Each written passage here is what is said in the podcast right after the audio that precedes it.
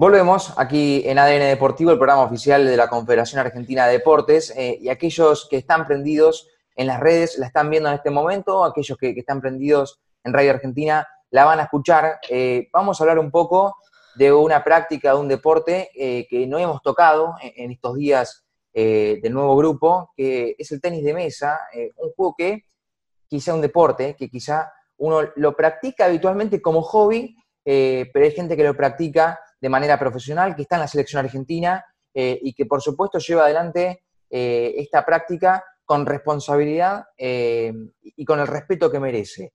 Voy a saludarla, viajamos sin escala, a Francia, a, Camila Argüelles, ella practica la disciplina, está en la selección argentina, por supuesto, nos representa a nosotros, pero está viviendo en Francia en este momento.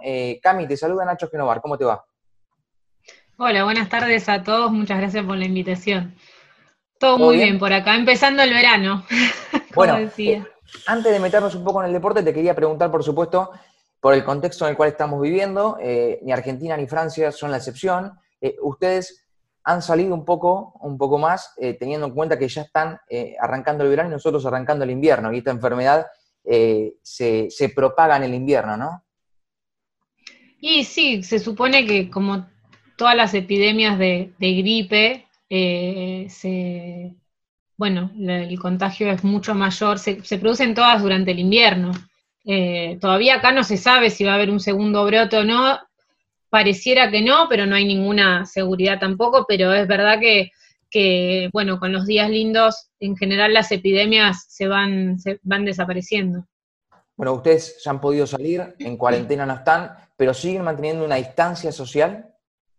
Sí, eh, acá se abrió, se terminó la cuarentena el 11 de mayo y después, bueno, hubo diferentes etapas.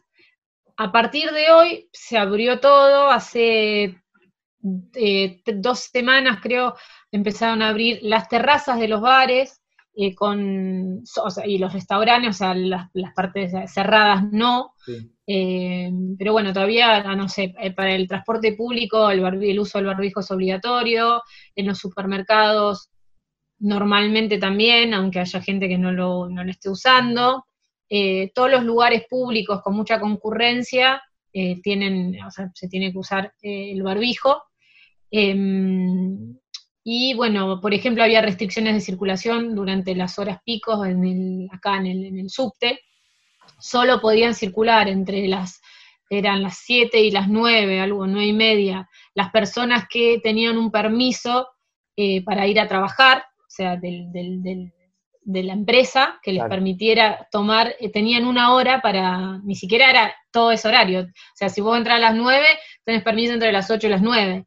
Eh, y desde las 14, desde la, perdón, desde las 16 eh, a las 19 tampoco se podía circular. Ahora se abrió todo. Em, bueno, eso fue para evitar que se amontone demasiada gente durante la, hora pico porque es imposible mantener las distancias cuando el subte está lleno. Eh, incluso aumentando la cantidad de subtes, ¿no? Porque eh, hay muchos ya y, en la hora pico, bueno, ustedes sabrán en Buenos Aires, pero aunque te pongan un subte por minuto, se llena igual.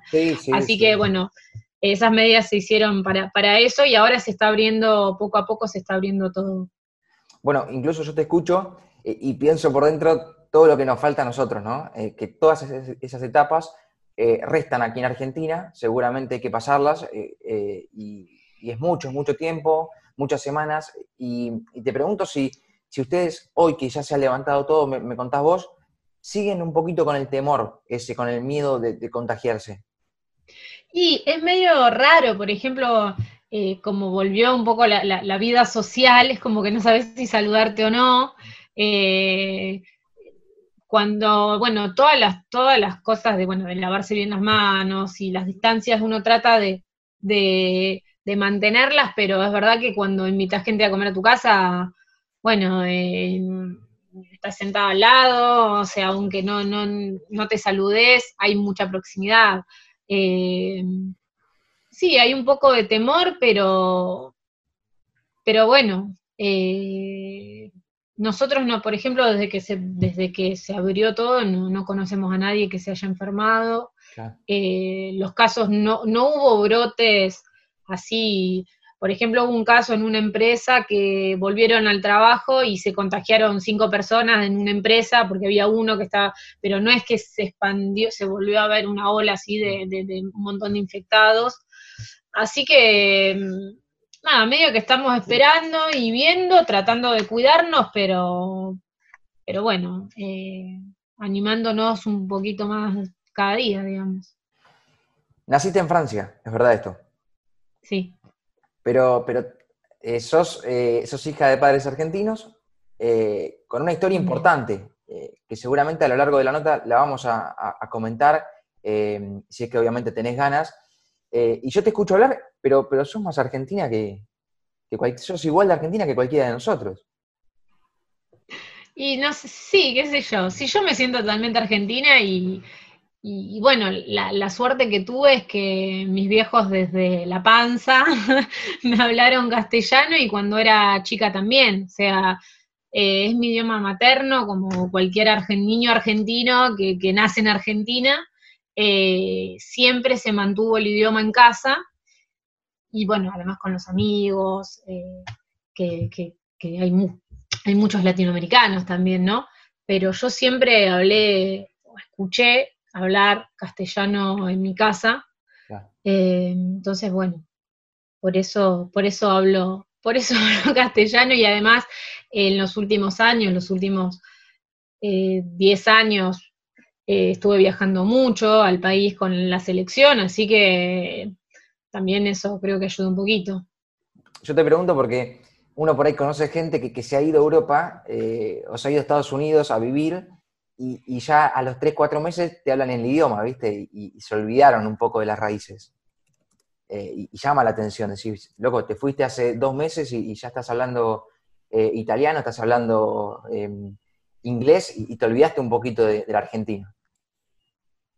Sí, bueno, en casa siempre, eh, o sea, uno entra a mi casa y, es como estar en medio, en, una casa en Argentina. Eh, nuestras tradiciones están muy presentes, eh, entonces mm, eh, creo que también por la historia de, mis viejos, no es, que, no es que se fueron por un desencanto del país, por la crisis económica, son los dos, los dos se fueron o, no pudieron volver por razones políticas, entonces son otras razones, ¿no? No, hay, no hubo desencanto con, con el país, sino que no les quedó otra. Entonces creo que también eh, eso, eso cambia un poco la percepción que tiene uno o las ganas de medio eh, no olvidarse, porque uno no se puede olvidar del país de origen, pero tal vez eh, alejarse un poquito de la cultura de origen. Claro. Cami, ya te hago la última y, le paso la pelota a mis compañeros y bueno, después vamos a ir charlando un poquito de, de tu historia. Eh, recién decías, bueno, mis padres se fueron por una razón política. Tu, viejo estaba muy ligado al deporte también, eh, por, la Fórmula 1, eh, y, tu vieja también se termina yendo a Argentina, ambos exiliados de, la, última dictadura cívico-militar, que muchos intentan en este momento, ¿no? en este contexto, en los últimos años, defenderla, que se, busca defenderla, se busca negar los desaparecidos. ¿Eso ustedes lo hablan en tu casa? Sí, es un tema que está muy presente. Eh, siempre, el 24 de marzo siempre organizamos con, eh, yo soy parte de acá de, una asociación que se llama la Asamblea de Ciudadanos Argentinos en Francia, que son argentinos, eh, o sea, no es, no es una asociación partidaria, pero que tiene como objetivo, bueno, dar a conocer a los franceses la realidad del país porque hay un cerco mediático muy grande que, bueno, que existe en Argentina también, eh, y que, bueno, que, tapa las barbaridades, por ejemplo, eh, hubo una campaña, acá también hubo, hubo una campaña contra, hay, existe una campaña contra los gobiernos progresistas de América Latina, tildándolos de, populistas y todo lo que ya se conoce, y no hablan de, o, por ejemplo niegan eh, golpes de Estado, reconocen a presidentes autoproclamados, eh, hay toda una política así de, desprestigio de, los gobiernos que, eh, bueno, de los gobiernos populares eh, y progresistas de América Latina. Entonces, bueno, nosotros intentamos dar a conocer las noticias, la actualidad argentina y también acoplarnos a los reclamos que, es del país. Entonces, durante los últimos cuatro años hablamos de, la dictadura, por ejemplo, cuando fue lo del intento de pasar la ley del 2 por 1 bueno, nosotros repetimos la manifestación que se organizó en Buenos Aires, escribimos una, un, hicimos un comunicado, em, y bueno, y fuimos siguiendo así la agenda de los derechos humanos eh, desde acá. Eh, entonces es un tema sí que está muy presente y que, siempre se habló con, mucha libertad en mi casa. Bueno, incluso la historia de tus viejos, que recién un poco mencionaba, eh, tiene mucha tela para cortar en ese sentido. Digo, tu, casa debe ser muy politizada, tu vida también, porque has nacido con, esta historia y, uno no, no, elige dónde nacer, eh, y, con qué historia nacer, ¿no? Y, vaya historia que, le ha tocado a tus viejos. Y sí, porque mm, la verdad que es una historia muy fuerte y que no es para nada eh, común. Eh, no sé si querés que cuente ahora o... Sí, si querés. bueno, empiezo por mi mamá. bueno, mi mamá era militante del, del peronismo de base y en el 75 la detiene eh, es detenida durante, en el 74, perdón, es detenida durante la época de la AAA, eh, porque, bueno, buscaban al esposo, que también era militante, esposo que fue asesinado y desaparecido, que recién, bueno, se encontraron los restos en el 95, 24-95. Em, y bueno, ella cae embarazada de mi segunda hermana, eh, ya tenía una hija que había nacido en el 71, que la tuvo jovencita, y, en esa, y, cuando cae en el 75 tenía 21 años ella, en el 74, perdón, tenía 20 años. Entonces, eh, bueno, parió, en la, tuvo a mi hermana, a mi segunda hermana, eh, en la cárcel, eh, parió esposada en un lugar totalmente sucio. me, siempre cuenta que, que, o sea, parió esposada en un lugar eh, totalmente, sí, eh, eh, abandonado, con ratas, y tuvo la suerte en toda esa tragedia de que, bueno, en esa época no estaba todavía el plan sistemático de, robo de bebés, entonces a mi hermana la anotaron y, bueno, se quedó un año con ella en la cárcel y después quedó a cargo de mi abuela. Em, ella sale con una visa a Francia de refugiada política en el 81. Eh, y bueno, llega acá sola y al año em, llegaron mis hermanas. Y bueno, y mi papá eh, salió, salió de, se fue muy, muy joven del país porque su sueño era correr en Fórmula 1, estuvo viviendo en Brasil, después estuvo seis años en Estados Unidos trabajando de mecánico, eh, y, corriendo en auto. Eh, fue el mecánico de Paul Newman, por ejemplo. Em, y cuando llega a Inglaterra, bueno, le estaba yendo muy bien, corría en Fórmula Fórmula Ford. Y, bueno, para, como no tenía plata, era todo pulmón, eh, transmitía las carreras por carburando. Y en el 82, cuando empieza la guerra de Malvinas, eh, en un programa de radio dice que está en contra de la guerra. Y ahí los ingleses le congelaron la cuenta de banco y lo expulsaron del país y se le terminó el sueño que estaba ahí por tocarlo porque había conseguido el sponsor para la temporada siguiente, o sea, de septiembre, acá las temporadas en el norte, digamos, son de septiembre a julio, eh, había conseguido sponsor y se está, y en septiembre se iba a probar en Fórmula 1, o sea, iba a empezar a correr en Fórmula 1, y bueno, y, le cortaron las piernas y, se quedó sin nada y, bueno, y, cayó en, París y ahí la conoció a mi mamá. Cami, em, digamos que entonces vos viviste toda tu vida en Francia, a ver si me, si me quedó claro, sí.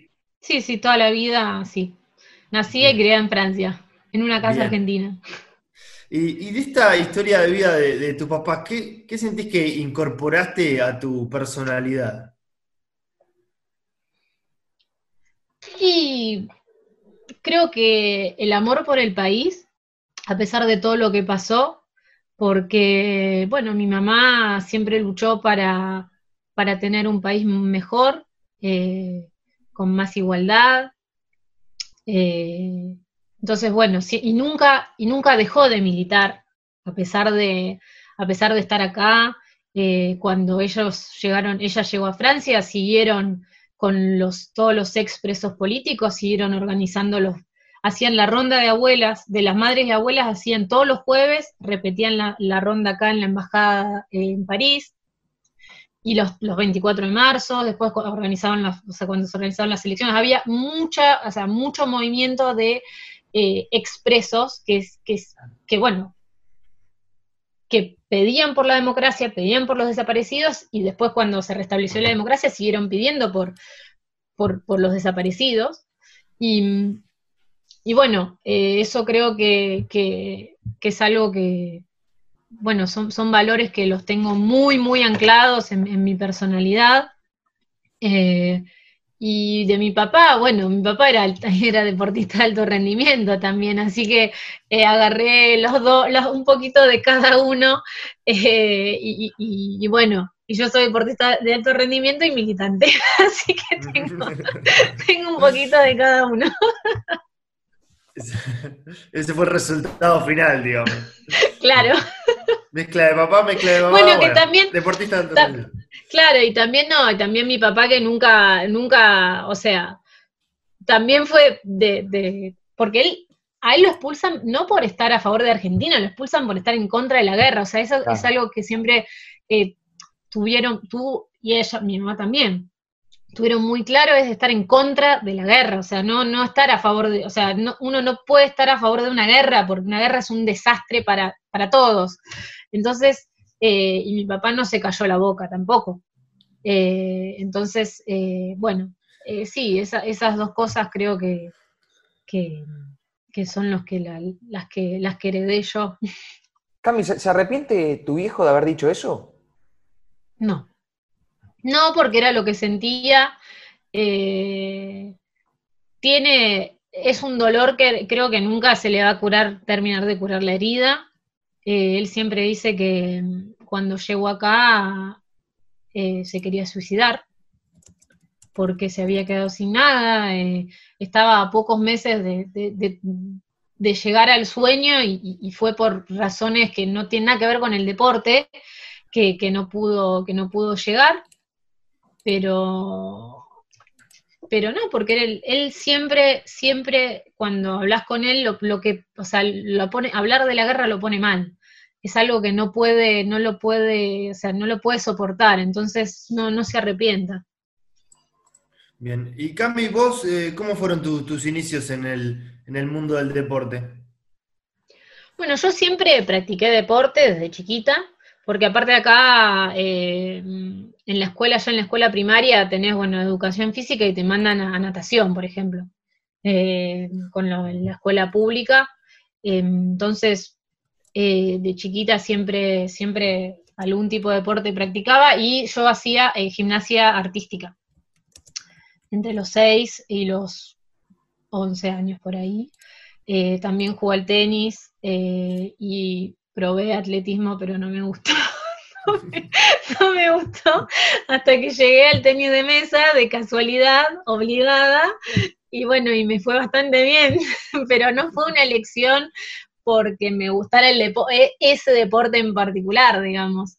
Fue porque eh, a la hora de, bueno, cuando terminé la escuela en la primaria, eh, tenía que, bueno, anotarme para, para la secundaria y acá lo que hacen es, que eh, las escuelas públicas eh, tienen, o sea, está sectorizado por barrio, eh, y entonces si vos vivís en tal cuadra, te toca es tal colegio. Eso permite que la gente se mezcle por categoría social y que no haya una concentración de alumnos buenos o malos en una escuela, ¿no? Entonces como que repartís a los alumnos en todas las escuelas. El tema es que yo, eh, bueno, el, colegio que me tocaba me queda, no sé, 13, 14 cuadras de mi casa y yo tengo uno acá a tres cuadras. Que no está, o sea, era mi calle era el límite del, de ese colegio en el que daban italiano, porque, bueno, yo como soy bilingüe, eh, no, o sea, no quería estudiar eh, castellano en el colegio, porque la verdad que me hubiese aburrido mucho. Eh, y bueno, y además mi familia, de la familia de mi mamá es de origen italiano, a mí me encanta el idioma italiano, y, bueno, y en ese colegio se podía estudiar italiano. Que o sea, en todos los colegios tenés alemán, castellano e inglés. Mm. Y después en algunos, como que abren, tienen opciones diferentes, pero no son, o sea, hay pocos. Y yo no me podía anotar en ese colegio pidiendo querer estudiar italiano, porque no me correspondía la zona geográfica. Eh, pero ese colegio tiene un convenio con el club de tenis de mesa de la ciudad, en el que, bueno, yo me podía anotar y pasando una, una prueba, eh, tal vez podía llegar a entrar. Entonces, bueno, me anotaron para pasar las pruebas, yo totalmente principiante, o sea, cero tenis de mesa, cero ganas encima, la verdad que no, me interesaba. Eh, bueno, paso las pruebas, qué sé yo, y yo era principiante, o sea, no tenía el nivel, pero era muy buena alumna. Yo siempre fui, o sea, me pasaron un año en la escuela primaria, entonces tenía como muy buenas notas y eh, al final entré por las notas porque la, directora, la directora, mi mamá habló con la directora porque no me, no me aceptaron con el tenis de mesa, encima cuando me hicieron la entrevista, eh, me preguntaron por qué quería entrar a, jugar al tenis mesa y yo les dije que era para poder estudiar italiano, entonces después la llamaron a mi mamá, le dijeron, mire señora, eh, tenemos algunas dudas sobre las motivaciones de su hija. A mí que siempre me habían dicho que no se tenía que mentir, bueno, la típica, ¿no? Cuando me preguntaron dije la verdad y bueno, salió mal. Así que mi mamá la llamó a la directora, le explicó, y como tenía muy buenas notas, al final la directora dije, miren, a mí la verdad que no me importa si esta chica deja dentro de un año porque, porque es muy buena alumna y lo más interesante para un director de escuela es tener eh, alumnos buenos, no tener a uno que, que, juega bien al, al ping-pong. Entonces me aceptaron y así llegué al mundo del tenis de mesa y no me fui, nunca más, nunca más me fui. Eh, ¿Está, bien dicho decir ping-pong? ¿Se le dice también ping-pong en la jerga? Sí, entre nosotros le decimos ping-pong. Sí. Es que es más cortito aparte, es más, es más cómodo, es más cómodo. Después cuando nos preguntan, en general decimos tenis, de mesa porque queda más serio, pero entre nosotros le decimos ping-pong. Claro. Cami, ¿y cómo fue que, que, te fuiste metiendo cada vez más en el deporte? Porque como decías recién, medio que arrancó de casualidad todo, y de golpe porrazo te tenemos este, destacada en el deporte. Hay, hay, dos o tres capítulos en el medio que nos estamos perdiendo. No, bueno, lo que pasó también es al integrar una estructura de deporte de, que se quería de alto rendimiento, yo arranqué, o sea, pasé de, de, no entrenar a entrenar cuatro veces por semana. A los 10 años, que no hay muchos niños que cuando practican deporte a los 10 años entrenan cuatro veces por semana. En general, cuando empezás un deporte vas una vez por semana o dos veces. Y yo arranqué en septiembre y ya en octubre estaba compitiendo. Y, bueno, como que al toque me metí de lleno en el deporte y, en una edad donde, donde todas las cosas se asimilan muy rápido. Entonces, eh, tuve una progresión muy rápida en poco tiempo. Eh, de hecho, el primer torneo que jugué ascendí de división, yo no tenía idea, salí tercera nos enteramos al final con mi mamá porque nos quedábamos, nos quedábamos, nos quedábamos, yo, yo ganaba y, no, y se iba todo el mundo y al final nos enteramos que había terminado tercera y que ascendía de división. Eh, a los seis meses eh, entré al, equipo que era, había un nacional de clubes, donde se jugaba uno por categoría de sub 11 a mayores, o sea, equipos de 10 del club, entonces era eh, nacional de clubes y salimos terceros y yo entré porque jugué un selectivo con dos chicas que ya tenían dos años de tener mesa encima, entré yo para jugarlo. Y bueno, al año siguiente clasifiqué para el nacional de, sub, sub, sub 3, sub, sub 13. Eh, saqué medalla de bronce en doble. Y bueno, después, digamos, obviamente que cada vez se entrenaba más, eh, con objetivos, bueno, de llegar eh, eh, lo más lejos posible y, y, recién a los 15 me puse en contacto con la Federación Argentina, pero digamos que fue todo bastante rápido en el sentido de que, de que empecé en una estructura que se quería competitiva, entonces, digamos, me enfrenté al mes y medio estaba compitiendo, cosa que hay muchos niños que que entrenan un año y, recién al otro año empiezan a competir y es como todo mucho más, mucho más lento. Eh, y bueno, eh, a mí me fue bastante, o sea, dentro de todo me fue, me fue bastante bien. Y, después, bueno, tomando contacto con la federación, eh, con mucha paciencia, llegué a, que me invitaran a un, a un selectivo. ¿Cómo fue ese contacto con la Confederación, Cami? Bueno, en el 2005, eh, para mis 15, me organizamos eh, un viaje a, Argentina y hicimos una,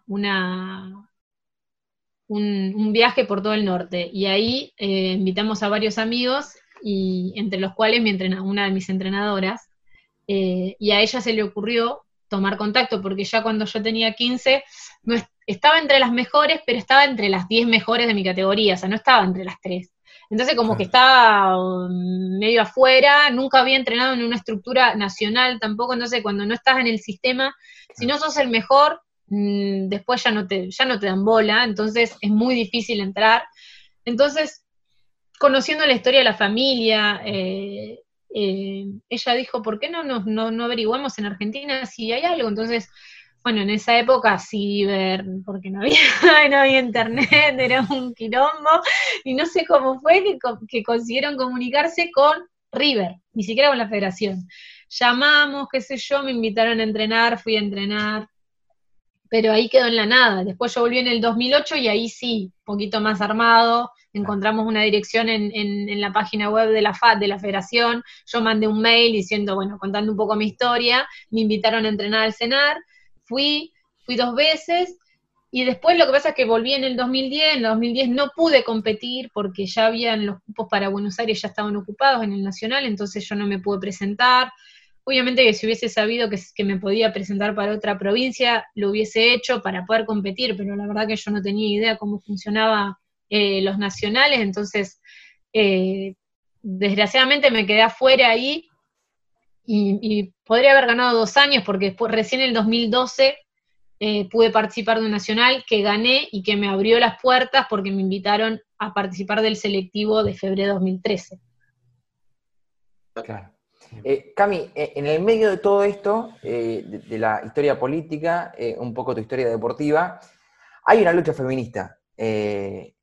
Una, Camila que, que, lucha también por el feminismo desde Francia pero si se quiere, estás en un país que está un poco más avanzado en cuanto a derechos eh, y equidad, ¿no? Entre el hombre y la mujer. Allá ya se, eh, en 1975 se, sancionó el aborto, acá el aborto legal, acá todavía no. Eh, tres años antes fue el, sufragio femenino, antes que, que, en Argentina. Me parece que está un poco más avanzado, ¿no, Francia? En ese sentido.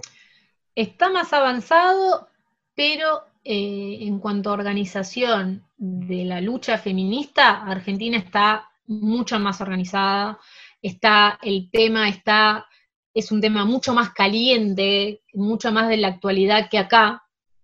Eh, hay mucha discusión en Argentina. Acá no, digamos, es un fenómeno global, ¿no? Porque ya en todos los países se está poniendo sobre la mesa, se están poniendo los derechos de las mujeres, pero en Argentina, en ese sentido, eh, en la actualidad, en términos de organización y de la profundidad de los debates, eh, Argentina hoy en día está más avanzada que Francia. Porque cuando ves el 8 de marzo en Argentina y ves el 8 de marzo en Francia, el de Francia es, mucho más chico, a pesar de que este año hubo bastante, hubo, hubo más gente que, el año, el año pasado, no fue nadie, era una lágrima, yo no lo podía creer. Además, acá se está dando un, proceso de, recortes de derechos, de degradación de las estructuras, entonces están cerrando maternidades, eh, eh, hay, hay, médicos que, bueno, por ejemplo, que se van, que, que, se, que, se jubilan y quedan solo objetores de conciencia, entonces no se pueden practicar los abortos.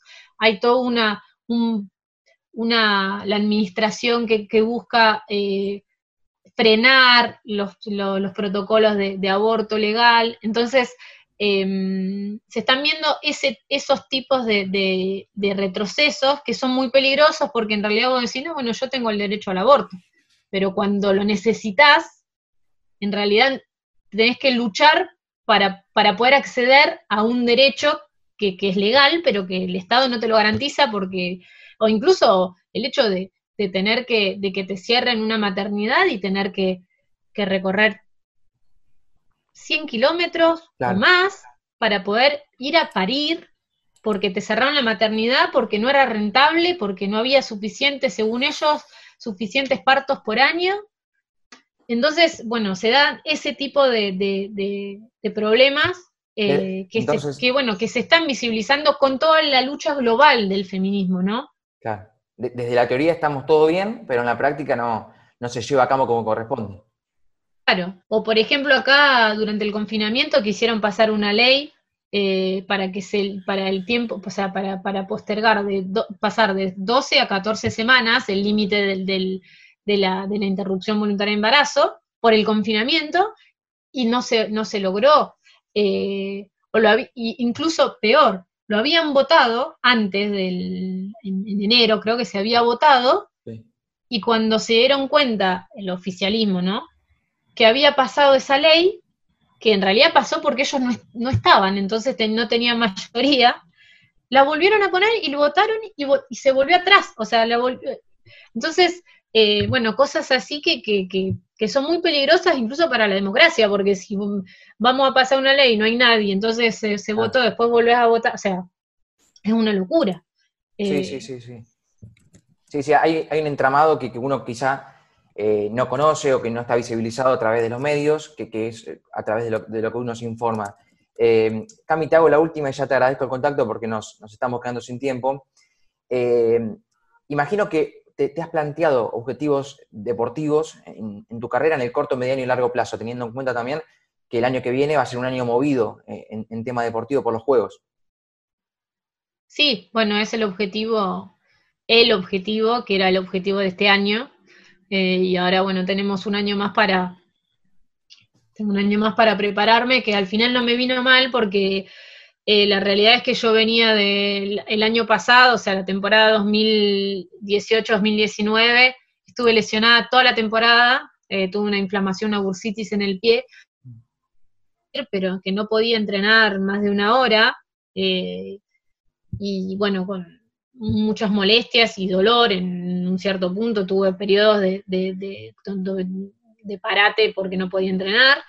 Y, bueno, cuando em, arranqué en realidad con el Panamericano el año pasado, o sea, entrené 10 días y no sé cómo, no sé qué pasó, que desapareció la, la lesión de se fue. Pero bueno, arranqué de golpe con el Panamericano y después fue torneo, torneo tras torneo, y en diciembre llegué muy cansada, eh, agotada físicamente, yo sentía ya en noviembre que estaba muy cansada y en el selectivo me desgarré, después cuando volví en enero, el primer torneo que jugué me esguincé el tobillo, entonces estaba medio rota, estaba, llegando medio con lo justo al, preolímpico y la verdad que eh, al final esto me vino, me vino bárbaro para, para, reponerme y, poder descansar, eh, porque estaba, estaba muy, físicamente estaba muy justo, ahora tengo que tener mucho cuidado, eh, estoy retomando, pero, pero bueno, hay que tener mucho cuidado para, no volver a lesionarse. ¿Y cuándo es el Proolímpico? Y se supone que es el año que viene para la misma época que se tenía que ah, jugar este año, o sea, mitad de abril. Cami, gracias por, por el contacto. Bueno, muchísimas gracias por, eh, la entrevista y, la buena onda. Un abrazo grande. Un abrazo. Bien, ha pasado Camila Argüelles aquí en los micrófonos de ADN Deportivo en Radio Argentina AM570.